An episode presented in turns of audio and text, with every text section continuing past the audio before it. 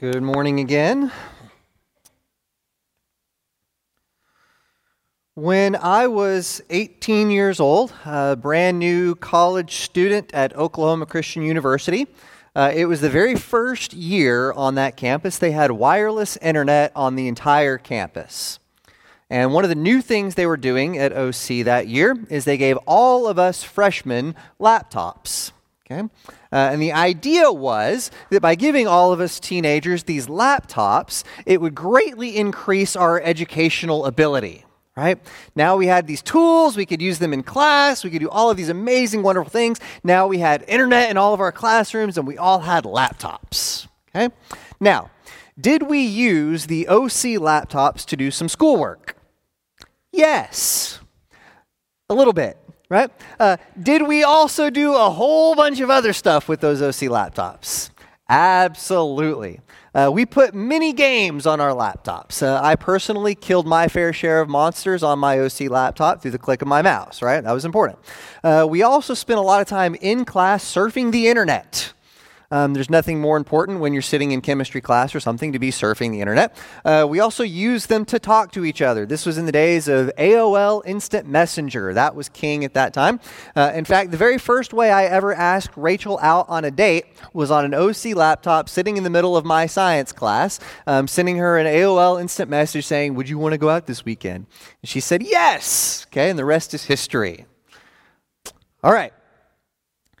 Now, the administration of Oklahoma Christian intended us to use these laptops for a particular purpose, and we did some of that. Uh, but because we were all so busy using them for a bunch of other things, the average grade point for all incoming freshmen that year took a pretty good nosedive. Okay? In fact, by year two of their wireless internet and laptops in every student's hands policy, um, most of the classes had a no laptops in class rule, okay, which I thought was a little bit funny. Now, for the most part, uh, we weren't doing anything wrong with the laptops, okay, at least not in class, right? But we weren't using them for the reason that they were given.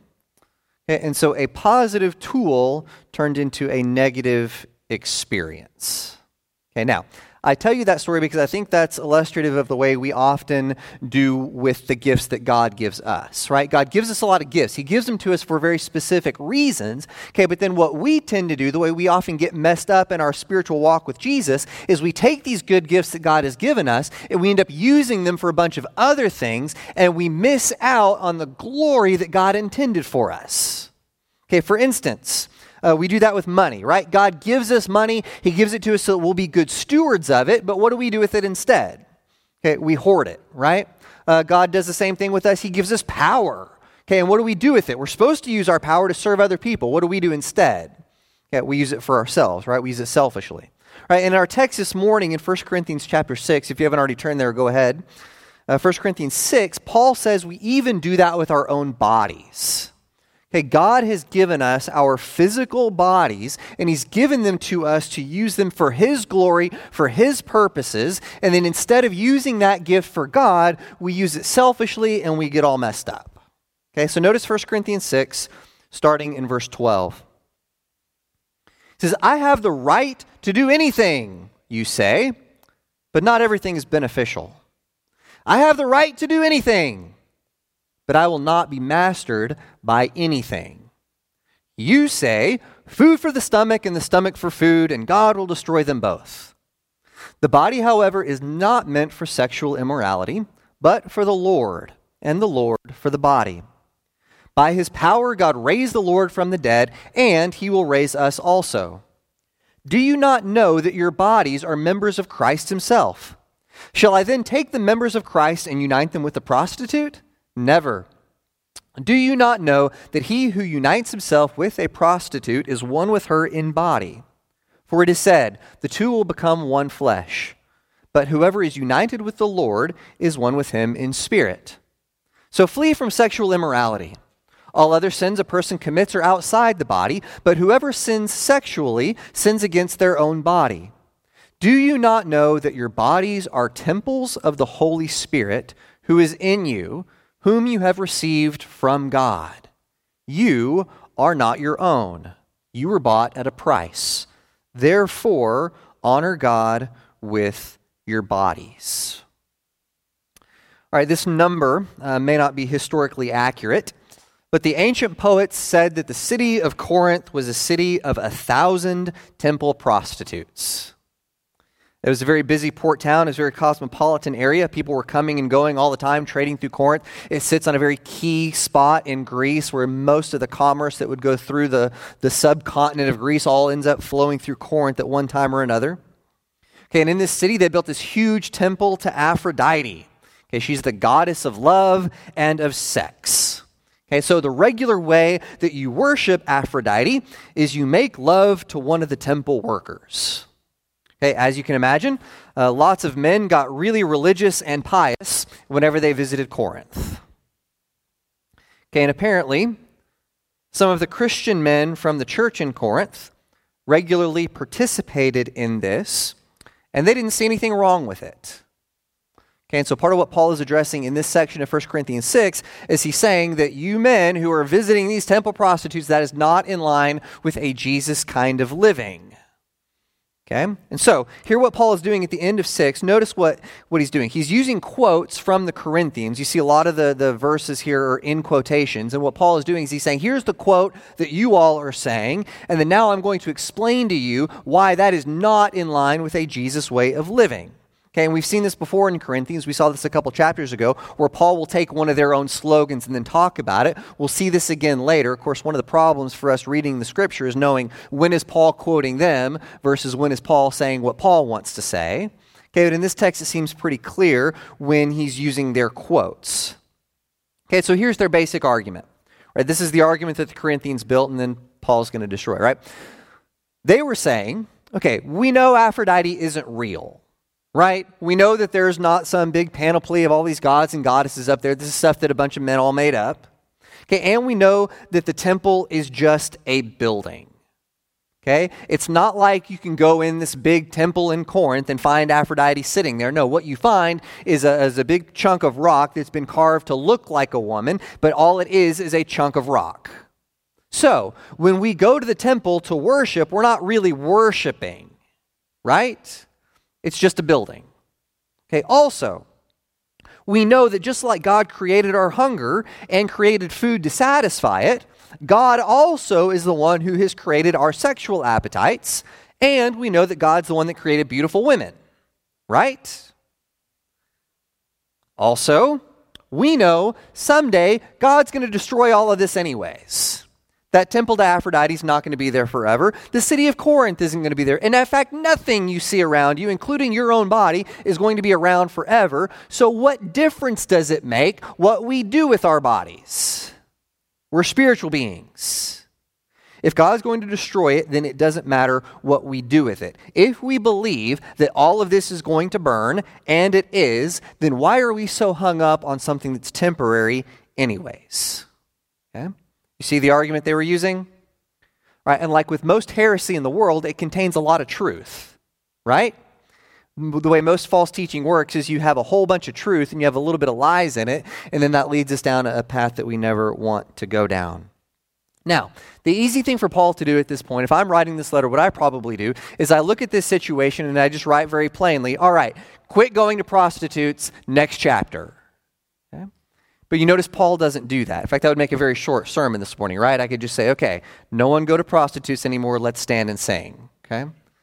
Paul doesn't do that, though. Paul goes through their argument and he goes through teaching us some very important principles that apply to a whole lot more than just this one specific situation. Okay, if we're truly going to be Jesus people, there's several things that this text says we need to think about as we think about how do we use even our own physical bodies for the glory of God Almighty. Right, so if you're taking notes um, on the front of your bulletin, I've left you some blanks. Here's the first question that Paul wants us to ask. All right, and that is the question what's beneficial? Okay, notice that first way he starts. The, the Corinthians were saying, I have the right to do anything. He says, okay, but not everything is good, right? Just because you can doesn't mean you should. You know, I was thinking about this this week. Uh, Rachel and I, just a couple weeks ago, had to make up a bunch of new rules for our family based on stuff that we couldn't see coming. Okay? And this is a regular occurrence when you have small children, right? You don't know what rules to make until you see your kids getting into stuff. Okay, the other day, Sam came in from playing out in the backyard, and he was so excited. He goes, Dad, Dad, there's a dead squirrel in the backyard. Okay, this was amazing. This was so exciting. Okay, some of you women are going, What are you talking about? And the men are like, Yeah, I can see how a little boy would do that, right? Little boys and girls are different, just so you know, okay? Sam was so excited about this dead squirrel, we had to make up some new rules that I hadn't thought about before, right? Rule number one don't touch dead animals in the backyard. That immediately led to rule number two don't take sticks and touch dead animals in the backyard. Rule number three had to come up. We don't bring dead animals back inside the house. Dead animals outside have to stay outside. All right? A lot of new rules entered my house just a couple of weeks ago. All right, now, okay, and this is a principle that we've talked about before, but I think it is so important if it's exactly what Paul is saying here. Right? My goal as a parent is not ultimately to come up with a perfect set of rules and then teach my kids to memorize those rules and follow them. Okay? The reason that is not the goal of parenting is because there's no way I could ever come up with enough rules to cover every single scenario that my kids can come into. Right? The goal is not to have a perfect set of rules. The goal is to teach my kids wisdom so that when they get into any situation in life, they can know the right and the wrong things to do. That makes sense? Now, Paul could easily come to the Corinthians and say, okay, here's a rule no prostitutes, right? That would be a good rule, okay? But Paul wants them to develop wisdom Okay, and that's the way that Scripture actually works for us too. It's about teaching us wisdom so that we can live lives that are in line for what God created for us. Okay, so here's the principle that we have to understand if we're going to apply this to our own lives. Okay, I think we are so ready to define sin as a list of stuff not to do that we never experience the full life for which God created us. Does that make sense? I think Christianity is not about avoiding a list of bad behaviors. I think Christianity is about learning to walk and talk like Jesus. Okay, now, there are certainly a lot of rules that we still follow, right? There's certainly a lot of behaviors that we avoid, right? One of them being, you know, no prostitutes. Okay, we could certainly list a lot more. Okay, but a relationship with Jesus is so much bigger, it is so much more fulfilling than obeying a list of thou shalt nots. Okay, Jesus is longing for us to be in relationship with Him. He doesn't want us just following a list of rules. That's not what it's about. And whenever we make it about just following a list of rules, we miss out on the good life that God has intended for us. Okay, so as we think about honoring God with our bodies, we need to think well, what's beneficial? Right? What is beneficial for us to do with the bodies that God's given us? You know, here's a, an example that can be personally in um, what's the word I'm looking for? It's against me, but we'll use it as a good example anyway, right? Okay, is it wrong to drink Coca Cola?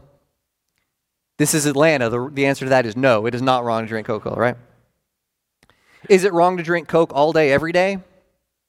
It's not beneficial, right? Okay, so what's the line? How much Coke can you drink? Okay, I can't give you a rule, all right? Don't tell me just one. That's not the rule, right? That's not it. That's not the rule. Yeah, well, it, yeah, it can be one if it's big enough, right? Yeah, that's, that's, uh, that's fine. Yeah, I can drink one a day. That's cool. That's all right. Well, what's beneficial? Okay, I think part of spiritual maturity is about making judgments about what's beneficial. Right? For instance, should we exercise? Yes. Can I give you a legalistic rule for exactly how much you should exercise every day? No.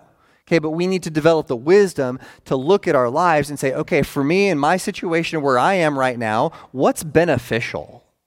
Okay? We need to learn how to ask that question. All right. Question number 2 is what's mastering me?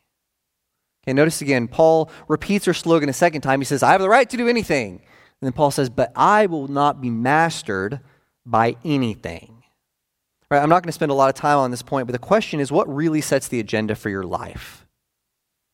Okay, do you go to work every day dreaming about what you're going to do on the weekend? Okay, if every day you're just thinking about what's, what, what does the weekend hold for me, then the weekend is what's mastering your life. Okay, what is the thing that you're constantly thinking about? Whenever you can't go to sleep at night and you're constantly having to think about something, that thing that is constantly occupying your thoughts, that is mastering your life. Okay?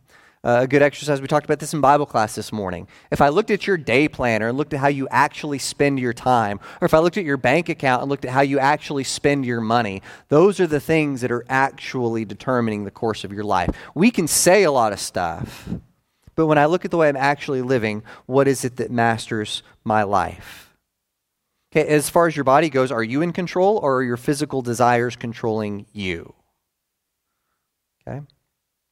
Uh, desires are good, right? Sexual desires are good. It's good to have drive. It's good to have ambition. God created those things for us. But we need to be honest with ourselves. We need to be aware enough about ourselves to ask, what is mastering me? What is really controlling my life? And we need to look at ourselves honestly and say, I'm not going to be mastered by even the good things that God has created.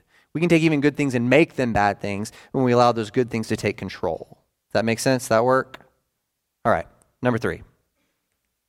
And most importantly, uh, Paul asks the question Do we honor God with our bodies? Right? The final line of this whole paragraph is he says, Honor God with your body. You know, verse 19, very specifically, Paul says, Our bodies are temples of the Holy Spirit. You know, in the ancient world, uh, you built a temple and they literally thought that the God came and lived in that temple. Okay, for instance, in Corinth, they thought we've built such a beautiful building. Aphrodite herself in spirit is residing in this building. Right? In ancient Judaism, we had temple. Okay, and at the temple, in the Holy of Holies, that's where the presence of God Himself manifest on earth right? In our churches, we don't call these temples, right? Because we know that God doesn't dwell in this building, but we still have temples in Christianity. The Bible's very clear the temple is us right? Where does God dwell on earth? He dwells in you and me when we've committed our lives to Jesus Christ. Our bodies are temples of the living God. Okay, because of that, what we do with our bodies matters.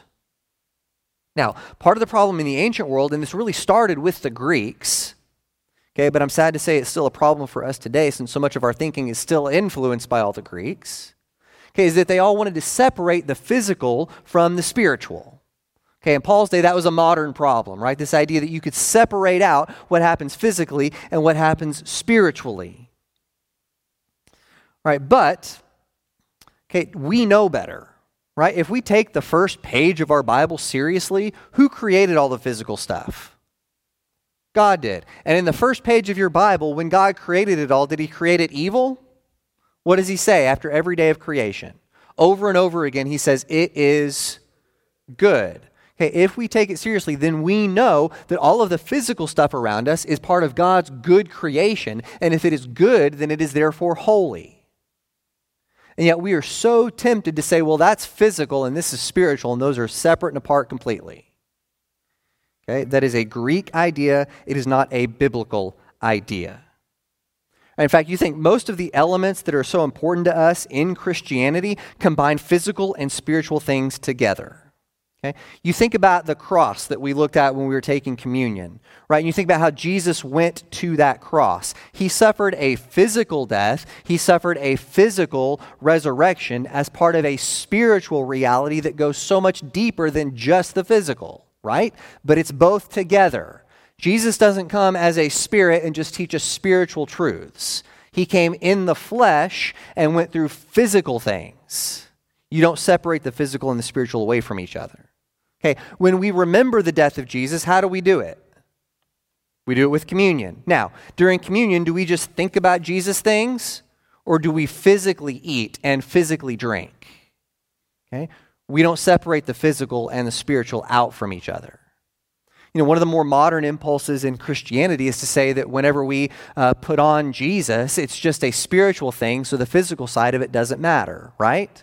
But what does Scripture always teach? When you put on Jesus, you do it with a physical act. You physically go into the water. You have this very tactile experience by which we are united with a spiritual reality right? We don't separate the physical and the spiritual out from each other because we recognize that God is the God of all of it and it all goes together. So, anytime we're tempted to say, well, what I do with my body is not really that important because my spirit is staying holy, we're on a complete wrong page. Paul is teaching us very specifically if your body is a temple of the living God, then the way you treat that body matters. We don't separate out physical and spiritual things. That all work? That all makes sense? All right. So, what you do sexually, you do with your whole self, both spiritual and physical, because you can't separate all that out. By the way, I've done some counseling with several people that um, said to me, they said, you know, preacher, I really wish I hadn't had sex at this particular instance. Okay? I have never had somebody in a counseling session say, you know, preacher, I really wish that we had had sex then. Okay? That hasn't happened, right? We all think that there's such a thing as a casual sexual encounter, and yet the Bible would tell us that's not true. That's not a real thing. There's no such thing as casual sex, okay, because sex is part of the physical, which is also part of the spiritual. It all goes together. You can't separate all that out. That work? All right, now, if our body is not simply our property, but if it really belongs to the Lord, then there's a bunch of questions that I need to ask myself with how I'm treating my body, right? Here's the part where I'm going to start meddling. Okay? Okay, but here's questions we need to ask ourselves as we think about having our body as the temple of the living God. Okay, do we eat right? Even in the choices we make and what we put inside of our bodies, do we think about that as feeding the temple of God? Okay, do we exercise? Do we sleep enough? right? Do we take enough time away from work? to relax? Do we work on the stress in our lives? They say one of the most damaging things that we can do to ourselves is live with a lot of stress. Okay, even how many hours in, in the day do we spend sitting in front of a screen? Right? Are we taking care of our temples? Do we treat our bodies as if they are temples of the living God? Again, I can't tell you exactly what that's going to look like in your life. Um, I can't tell you exactly in some legalistic way, here's exactly how long you need to exercise and exactly what you need to eat. Okay, but we need to think what is beneficial? What is mastering me? Am I using everything in my life, including my physical resources, including my own body, as a way of serving God Almighty? If not, then I haven't truly surrendered everything to Jesus as Lord. All right, at this time in our service, we are going to sing a few verses of an invitation song. Uh, during the singing of this song, I will be down front. One of our shepherds will be down front. Uh, during this time in our service, this is a time where we as the church want to be here for you. Uh, if we can pray with you or talk with you about anything that's going on in your life, we want to provide that as the family of God to you. And before we sing that song, though, I'd like to close us with a word of blessing. May the Lord bless you and keep you. May the Lord make his face to shine upon you. May the Lord be gracious to you and give you peace. Let's stand and sing.